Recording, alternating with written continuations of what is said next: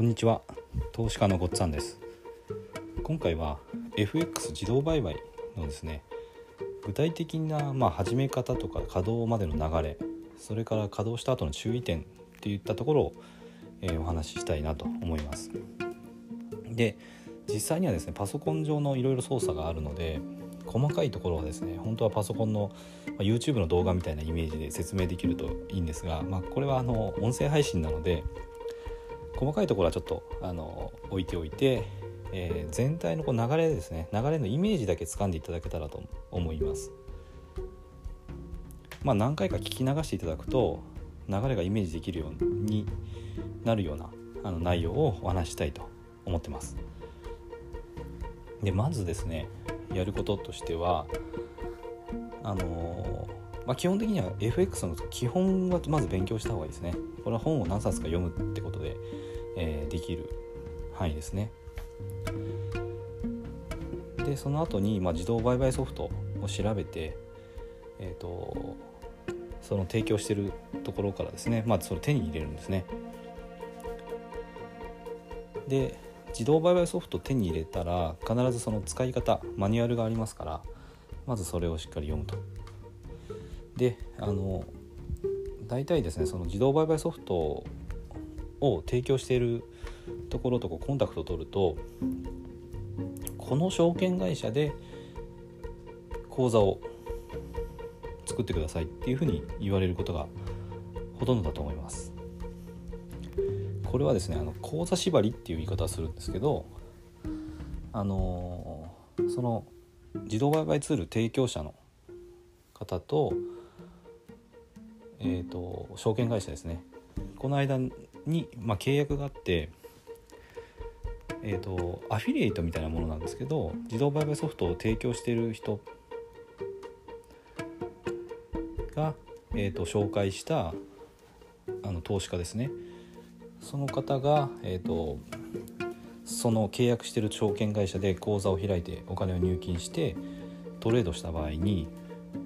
まずそのトレードの手数料ですね、それが証券会社に利益として入ります。で、その自動売買ツールを提供している人にも、その証券会社の利益の一部が、アフィリエイト代として振り込まれるって、そんな仕組みになっていることが多いからですね。なので、任意の口座だと、そういうアフィリエイトの把握とか報酬の支払いみたいなことにつながらないので、どんな口座でもいいってわけじゃないんですね。だからまず、自動売買ツールを提供している人とコンタクトを取って、でそこで言われた、証券会社の口座を作るということです。で、ここで一つ注意しておきたいのは、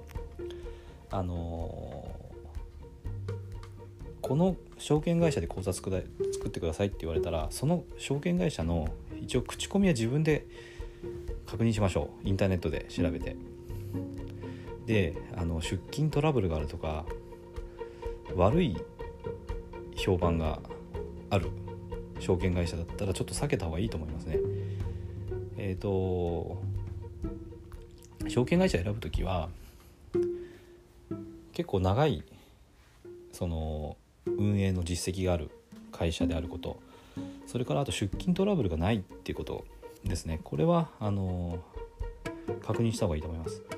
で、大体その自動売買する場合っていうのは、海外の証券会社使うので、出金できないとかになると、もうお金返ってこないんですよね。だから日本人が多く使っていて、運営の実績、長い実績があって、でかつ出金トラブルはないと、そういった会社かどうかっていうのは確認をしてください。そうですね、私が把握しているところで、その悪い評判があんまないなと思ってるのは FXDD とか、あと XM トレーディングとか、そんなとこですね。他にももちろんあります。で、そういうところかどうかっていうのを確認して、口座を作るってところですね。